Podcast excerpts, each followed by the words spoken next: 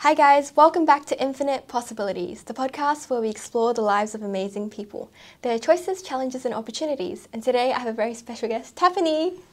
Hello. Hi, thank you for being here. Thanks for inviting me. Yeah, and how do you say your full name? I don't want to make a mistake. My full name is Tapani Rintakahila. Oh. If you want to add my middle name, it's Tapani Valtteri Rintakahila. Wow, quite a mouthful. Yeah. Yeah, but very cool. Has a kind of nice rhythm to it. Yes. Yes, yeah. Okay, so Tapani, what kind of work do you do? So I'm a lecturer in the Business Information Systems group at the University of Queensland Business School. So basically I teach the university level students, and I do research on how information systems are being used in organizations, how organizations may use artificial intelligence responsibly, and around related topics. And then I do various service duties that are, you know, part of the deal of working at the university.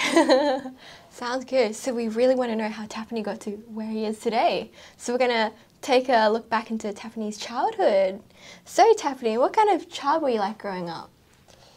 Oh, that's probably I was. My parents tell me that I was easy child. Oh, that's cute. I wasn't doing that much of mischief or running around, but I would kind of be. I was quite peaceful, and I was always kind of. I like to, I don't know, go explore nature, forests a bit. Mm. So I guess curious and peaceful child. Wow! And did you have siblings? Yeah, I still have. They are. I have a little sister and a little brother. Oh, and are they peaceful too? Yeah, yeah. It runs in your family, huh? Maybe. Yeah. Maybe. Yeah. So, were you big on reading when you were younger? What kind of hobbies did you have? Yeah, I mainly read comics, I think. But yeah, I was big on reading them. Beyond that, I guess I was also drawing a lot. So yeah. Oh, that's quite nice. And what about in terms of personality? Were you a very shy, introverted kid? Yeah, I was pretty shy and pretty introverted, I'd say so, yeah. Yeah. Yeah. Yeah, that sounds cool. And so when you were kind of like in high school-ish, when you were thinking about careers, what was kind of floating through your mind, if anything? As a high school, I think at that time, not that much was floating in my mind, but I would say that... I didn't have a clear idea, so I went to, I guess I thought that business degree will be useful degree and, you know, very practical. So that's why I went to business school. That's why I applied to business school, got in, and yeah. Yeah, that's cool. And what about, did your parents kind of have an input on what they thought you should do? Not a strong input, no. I think they gave me the freedom to really pursue whatever interests me, but they would keep stressing that it's important to get educated, to get a degree, and, you know, get preferably a university level, master level degree. So yeah. Oh, okay. They value education. Yeah, sounds good. And so when you started your Bachelor of Business, how was that? And you did it in Finland, right? Yes. Oh, very nice. And you know, how did you decide what kind of major you wanted to choose? Yeah, so that was kind of a tough one because I guess I didn't have a strong preference or strong passion, but I ended up selecting business technology because I guess the tech side, you know, started to interest me at that point, and also I found the course, the basic course, most interesting. That was kind of related to that area. And just to clarify, business technology, is that the same as business information systems? Or? Yeah, so then later on in the, it covers it. So later on in the master degree, business information systems is one of the focus areas around that. Business technology is like the broad kind of category. Yeah, that's what they called it in my bachelor. I don't know what they call it now, but yeah. Yeah, okay, interesting. And so you just chose it because it sort of interests you, or did you choose it like through process of elimination? Were there any sort of like, you know, other majors that you almost did, do you think? Yeah. I guess finance was one of them, but that was more of a, I guess, I don't think I had a strong internal drive for it, but it's just like it was a very kind of desirable topic. A lot of people were trying to get into finance and not everyone would get into finance. So yeah, I guess good jobs were the motivator there. Yeah, that's cool. And so when you were close to graduating, and what was your sort of plan at that time? Were you thinking I would go to industry, or you would continue working through academia? Mm. So then I didn't consider academia initially at all. I was, perfect. Yeah, yeah. So I was kind of trying to figure out what it is, what would it be that I would like to do. And I guess it really came together with when I started working on my master's thesis. And I had a very good supervisor who was very kind of supportive, and it turned out to be an interesting study. And he also got kind of excited about it, and we wrote a conference paper on that, and then he just brought it up, like, you know, you might want to consider a PhD, and that's why, and that's when before that moment I had not even considered PhD at all, and that's when I started. Well, I think that actually I've been enjoying this research side of things more than I've enjoyed the actual, I don't know, I guess the courses that were training you for more of a practical things. I enjoyed the kind of, I guess, the investigation, the exploration side of things. Yeah, that's kind of cool. And at that time, so you did master's straight after doing your bachelor's, was that correct? Yeah. Yeah, and how did you sort of make that decision? Some people want to go to industry and then come back and do their master's, but you just went all the way through. So I don't know. My understanding is that in Finland, it's mainly people do, you know, all the way, like the master's straight away. Oh, so I would say probably more people, when they go to university, they're just going to do the full package, bachelor, master there. Yeah. But I've noticed it might be different in, you know, different countries. So yeah. So that wasn't really a decision. It was an assumption that, you know, university, I'm going to do a master degree. So that's kind of cool. And so I remember before in our previous conversations, you were saying about like how you were going to try consulting, and where was that in the timeline, and how did you decide that you still wanted to go down academia? I think it was it in your after your bachelor's, after your master's? No, I'm not really sure. I don't know which conversation you might refer to, but so I guess I had the idea that maybe after doing the PhD, I would give a shot at industry, just to get some industry experience, or just to see the other side of things, because I've been in academia. And then, but then at that point, when that point came, I was working on many papers, and I really enjoyed working on them. I really enjoyed the academic life, and then I thought, like, okay, if I now go to industry, then I'm gonna drop these papers. I don't have the time to work on these papers. Oh. So then I was like, why? If I'm enjoying what I'm doing now, why would I do something else? So there was a natural, I guess, natural continuum. Wow, so you just sort of had a strong passion for academia since your master's? Well, the passion developed. It was more of a, I wasn't sure what I would do after the master's, but I noticed that I enjoy the research and you know, academic research. And then I thought that, okay, doing a PhD is a great opportunity to I guess challenge myself and to improve. Yeah. So I'm not gonna lose anything if I do a PhD. It's just gonna be like a, you know, extra. It's gonna be a bonus. So, but then it turned out that I really enjoyed it enough to get to the academic trajectory. Wow. And so since you've done the bachelor, the master, the PhD, how does sort of the work sort of change? And did you like enjoy your PhD more than your master's, or did you have a preference? Yeah. I definitely enjoyed my PhD more than my master's, because I guess during my bachelor and master's, it wasn't clear to me what was it that I wanted to do or be. Whereas during my PhD, I was like, okay, now it's clear. I do like, there are certain goals, you know, get some certain publications out, learn methods, I don't know, understand theories, and everything was much clearer. So that made it more enjoyable. That made, you know, my performance was far better, because I kind of knew why I was working, if that makes sense. Oh, yeah, that's true. And so tell me more about that PhD journey. So, because when I talk to a lot of people, I'm like, hey, how was it, you know, doing a PhD? Like, don't talk to me about it. Or like, one advice, don't do it. And I'm surprised to hear someone like, to have such a positive experience and still smiling about it all these years. Who's telling you those? I'm clearly talking to the wrong people. But PhD, it's such, how long was your PhD? It's like roughly 4 or 5 years or even longer? Yeah, I think I did it in about roughly 4 years, yeah.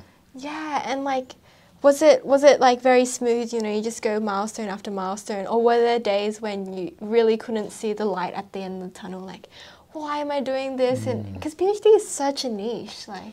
It was, the beginning was the hardest because that was, you don't really know what to do. Yeah. You're just like, I was sitting in the office and trying to read some papers, trying to write something, but I didn't really know what I was doing.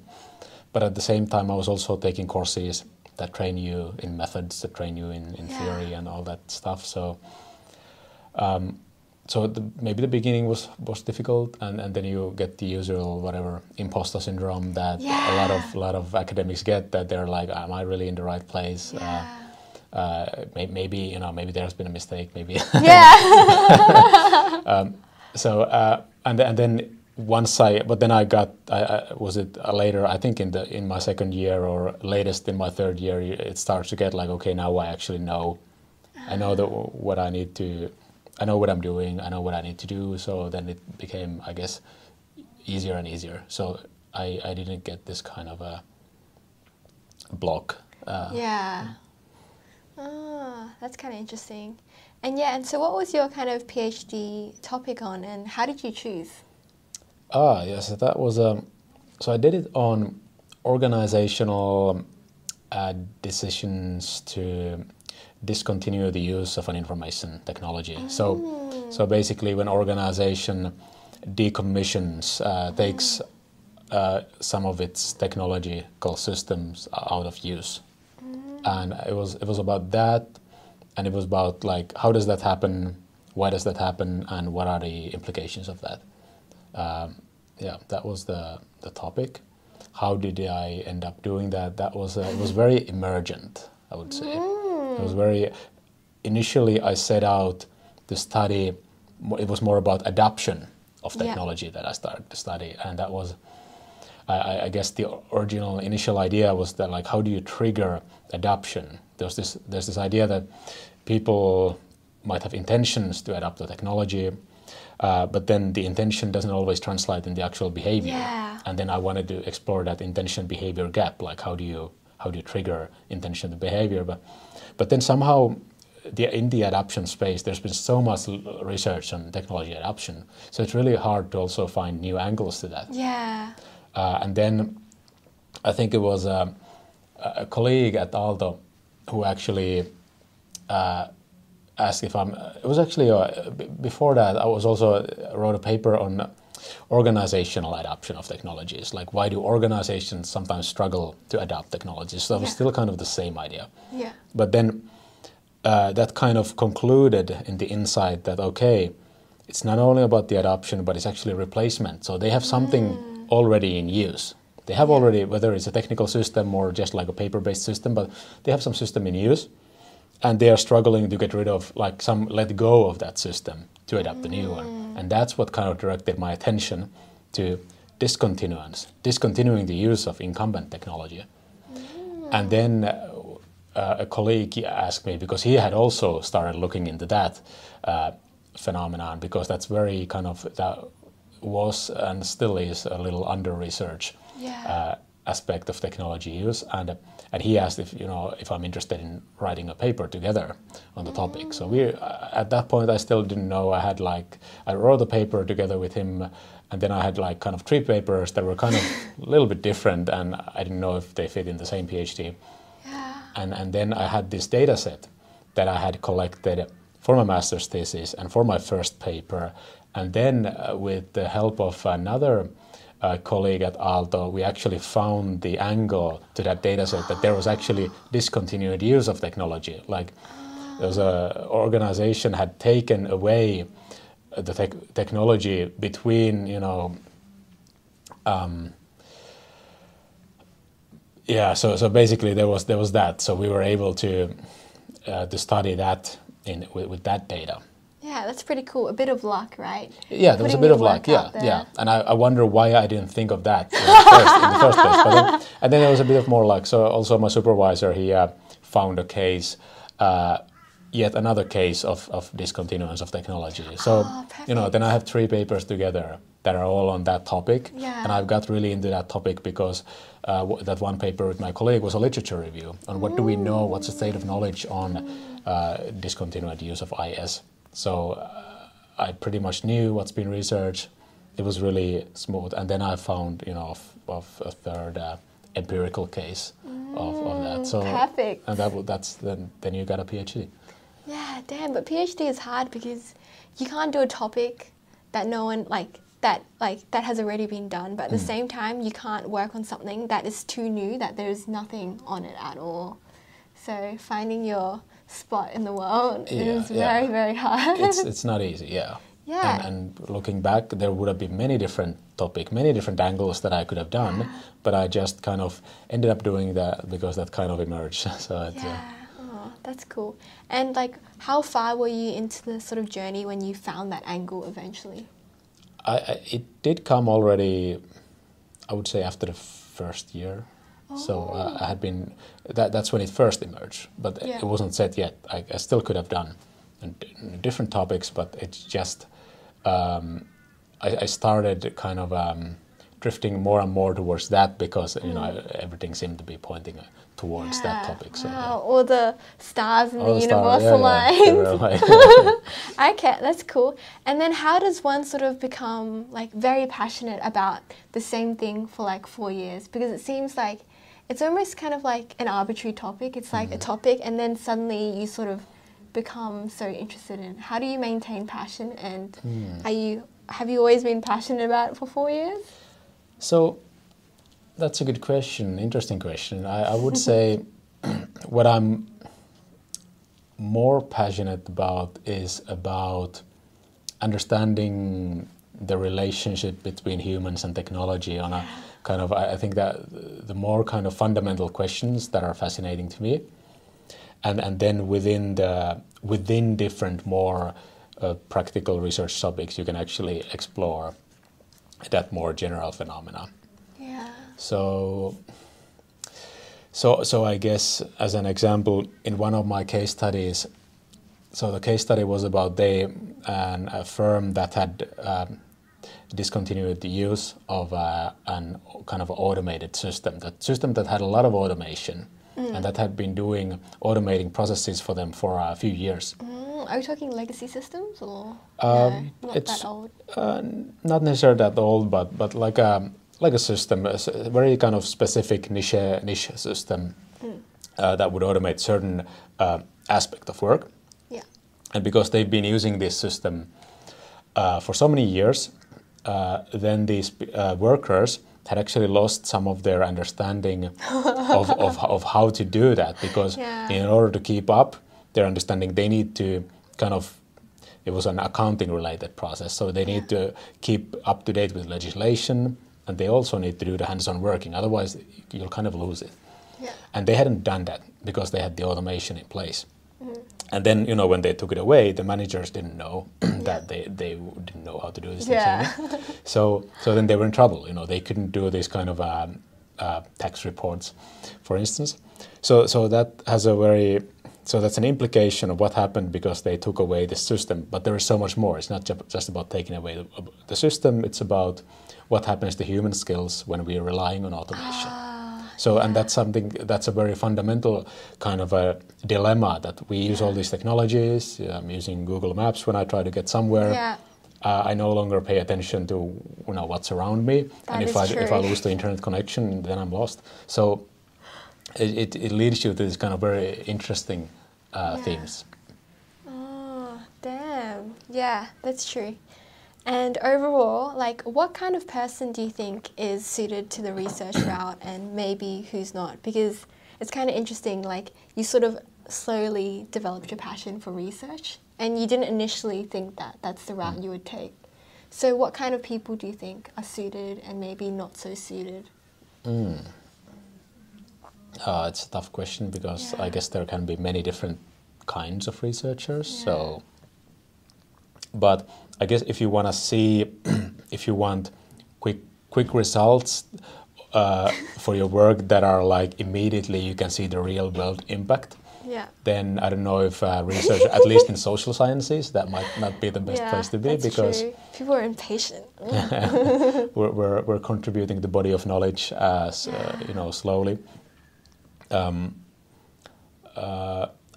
also I guess in general in academic, like if you need to be able to tolerate some level of, I guess, uncertainty.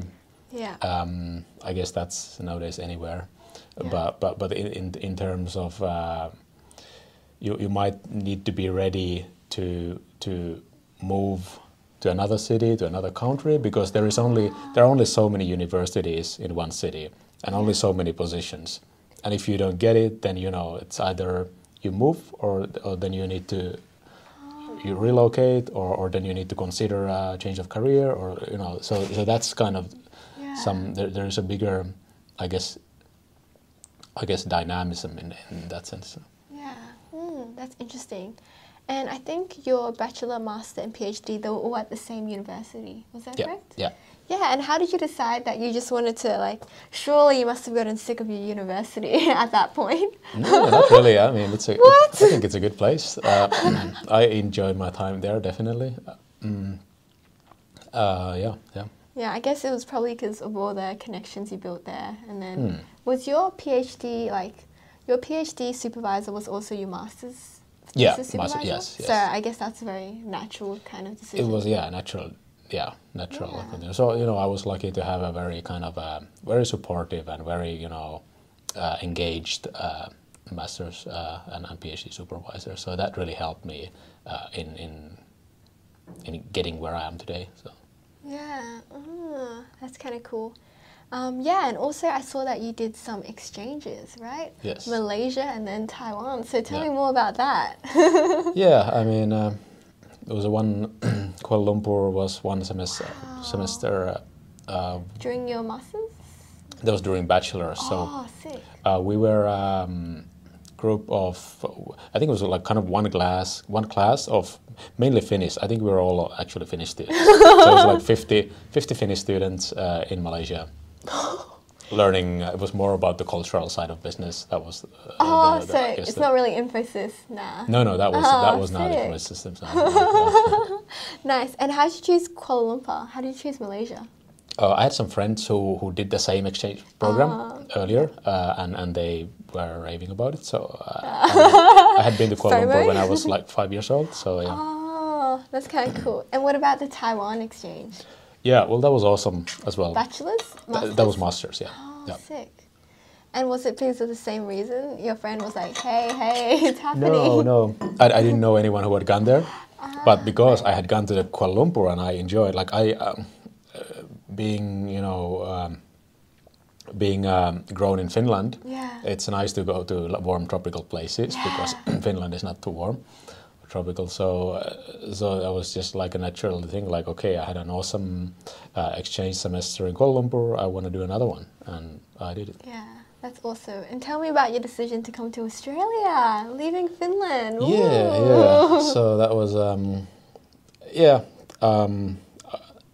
once I was kind of wrapping up my PhD, I started to look at the job market, and I guess my idea was that it's either somewhere in Europe or then also Australia, because I came to Australia with my parents for a few weeks when I was 5 years old. When you were 5.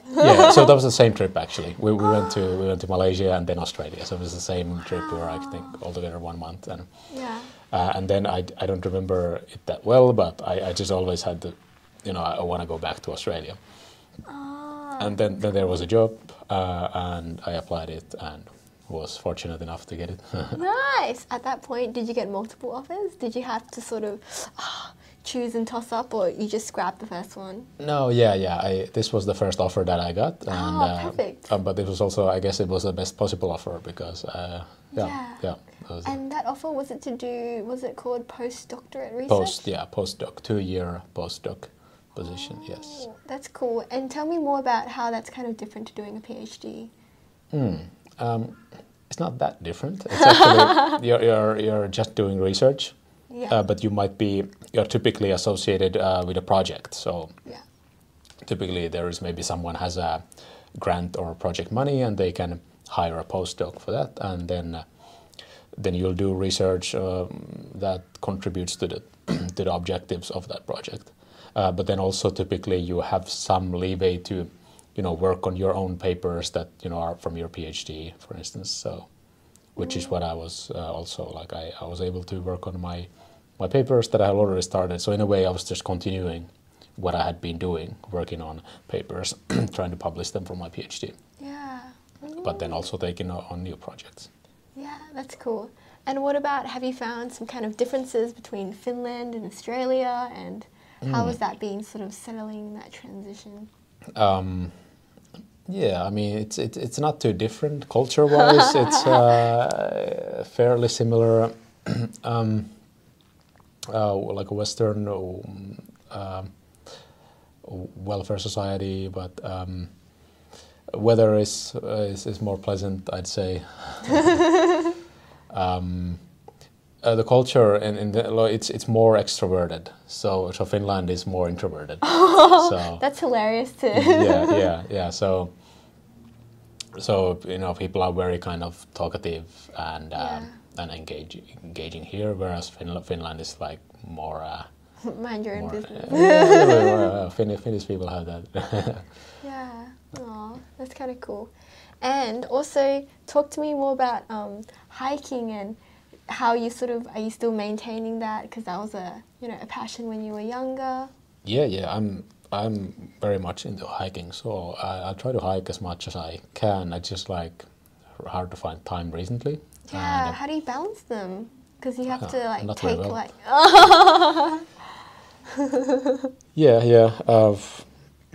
I haven't done a hike in a while, but I just enjoy going to nature and just walking in the nature, and also challenging myself. So it's just something that really resets your mind quite nicely. Yeah, and how often do you sort of try to go for that kind of social media detox kind of thing? Is it like a regular every 3 months? Yes, it's not specifically social media detox. I would say any computer detox. Yeah, computers where all your work is. Yeah, I don't know. I haven't done any hike in a while, but I'm hoping to do some very soon. So I don't have an average frequency for how many. As much as I can, I guess. Yeah, that's cool. And your hikes are generally by yourself, right? Oh, it really depends. Yeah, either by myself or with people. It really depends on the situation, I'd say. Yeah. Do you have a preference? Yeah, I do like to share the experience. Oh. So yeah. I thought you were going to say the contrary, because it's kind of like your own time, sort of. Shut off the world, and then you bring someone along, and they're like, "No, I like sharing the experience, because then you can, but I don't mind going alone either." So yeah, that's kind of cool. And when you're doing a PhD at the time, did you sort of think that the end kind of goal was to become a lecturer, which is what you're doing now, or when did sort of lecturing and that sort of teaching role kind of come into your mind? Oh well, that's just. It's a part of being an academic, so it's just in Europe and the US there's a different system, so there you're actually assistant professor, whereas here you're a lecturer. Yeah, but it's the same deal in a way that you are doing teaching, you are doing research. Yeah, usually universities cite as their their primary purpose is to educate. Yeah, so that's just it's part of being an academic. So. That kind of naturally came, and during my PhD I did some teaching as well. Yeah. So it was kind of evident that that will be the part of my daily work if I'm continuing as an academic. Yeah, that's cool. And so, what is kind of a day in the life of lecturing, or like a day in the life of working at UQ? How would you sort of describe it? Oh, do you have fixed times where you when I go to work, I have to be there at like 8:30, or do you, like, it's kind of like flexi? Yeah, it's very flexible. So it really depends on the day. Give me an example.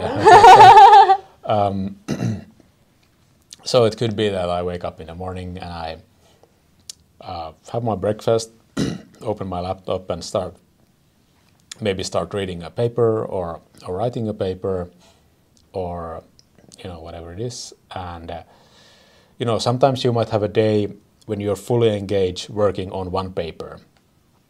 If you have something that, you know, you need to progress it, so and you just need to immerse yourself, so you might spend the full day working on one thing. Yeah. Then there are other days when you have a meeting here, meeting there. You might have to send a few emails, you might have to finalize maybe a paper, maybe submit another paper, maybe a review of a paper. So we do peer review of others' papers. So, you know, or then if I have teaching, then, you know, before the teaching I need to prep, check that my slides are okay, remind myself what I'm going to be talking about, and so on, and then deliver, or maybe answer students' emails, so. Yeah, oh, that's cool. That kind of stuff, yeah. Yeah, and kind of curious, how many hours do you work as a researcher? I don't really count the hours. I know, like, but roughly. Because you can get really into your, because it's kind of like your own work, right? Mm. There's not someone sort of hovering over you, checking the progress necessarily. So. Yeah. It's hard. More than a regular full-time job, yeah. Well, I guess depending also on the full-time job. Like I know that some, some let's say in consultancy business, some people work pretty crazy hours. So. Yeah. So yeah, I don't really have a number for you. Yeah, okay. I guess you just love your work so much, right? Yeah. And so if you weren't, doing lecturing and, doing research, what do you think you would have done? And do you think you could have been equally as happy? Oh, that's a good question. I don't know. I would think that some sort of research job would have been something that would have suited me, and then that would have been just in the industry side. Oh. So of course, like industry is, companies are doing research as well, research and development. So that I guess that could be one. But I don't know if I would have kind of ended up in that kind of profession without this academic experience, but that could be something. Other than research, do you think there's anything else that you could have done? Engineering, Tapani, maybe. I'm not an engineer. I don't have the engineering degree, so I don't think so. I don't know. Yeah. I guess consultancy is always especially with a business degree. Yeah. Consultancy could be something. Yeah. Yeah. Oh, that's very cool. Typical. Yeah. Yeah. And since we're nearly at the kind of end of the podcast, just a few more quick questions. Yep. So first is the deep one. What do you think kind of the meaning of life is for you? Oh, wow. That's a very big question. So meaning of life. For me, I guess it would be to discover new things about myself and the world, and contribute positively to others' lives. I guess that would be one. Yeah, that's pretty good. And how does sort of one find their passion? And do you think you've ever you found it, or do you think that there might be something that is even more aligned than what it is right now? What are your thoughts? Oh, something that would be even more aligned with my passion than what I'm doing now. And do you think you've already found it? You're like, oh, yeah, this is it, business information systems, lecturing, or... Oh, there can always be something, but I couldn't tell you what it would be at the moment. I think it would be something that I would discover. It would emerge. Yeah, I think it would emerge, yeah. I'm having a very emergent life. Yeah, that's cool. And so how does, a lot of young people these days, they really don't know what to do with their life. Yeah. And how does one sort of find their passion or figure out this process? Do you have any sort of kind of advice, tips? Well, I think one thing is good, what's useful to do is to think about whether you are enjoying what you're doing, you know, daily, whatever activity that's a task, because I think there are some, like, there are probably many people who don't really enjoy what they're actually doing. Yeah, day-to-day is very important. They might like the idea of being something, but then the actual, you know, actual activity level, they might not enjoy it. Yeah. So one thing is to reflect on that. Do I actually like these daily things that I'm doing? Another thing is to think of values, like to be really clear of what your values are and to what extent what you're doing is aligned with them. Yeah. Mm. Are you keen to share some of your values? What kind of stuff does that look like? Well, I guess one would be...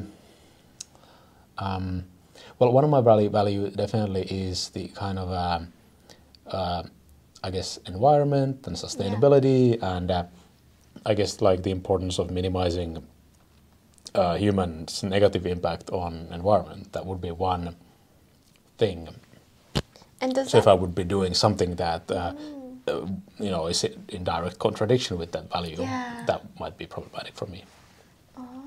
And does technology sort of feed into that kind of? Yeah, I'm optimistic that technologies can be used to solve some of those problems. Yeah, that's pretty good. And also a fun hypothetical question. So Tapani, if you won the lottery tomorrow, how would you sort of change your life? What would you sort of kind of differently? Oh, I don't know. I hope that wouldn't change my life too much. Yeah, I would try to make it not to change my life too much, because you know, I don't know if that would radically change my life. Then it may not. I don't know if it would change it for better, because I'm already happy. Oh. So. Yeah. Wow, that's so good then.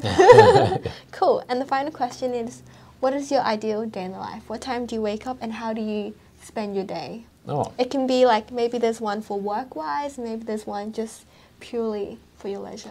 Oh, okay. I guess work-wise, waking up very early. Oh, you're an early bird? I don't know if I am. I'm trying to be. I'm not always successful. But waking up early after really refreshing deep sleep and... starting having a productive day where that includes a lot of writing, and also maybe a couple of productive meetings with colleagues. And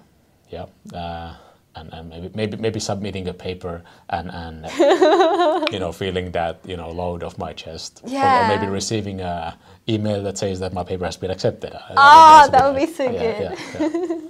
Sounds good. And what about non-work-wise? Oh, I guess that would involve, I don't know, a lot of shared activities with friends and, you know, doing something fun with good friends, whatever it is.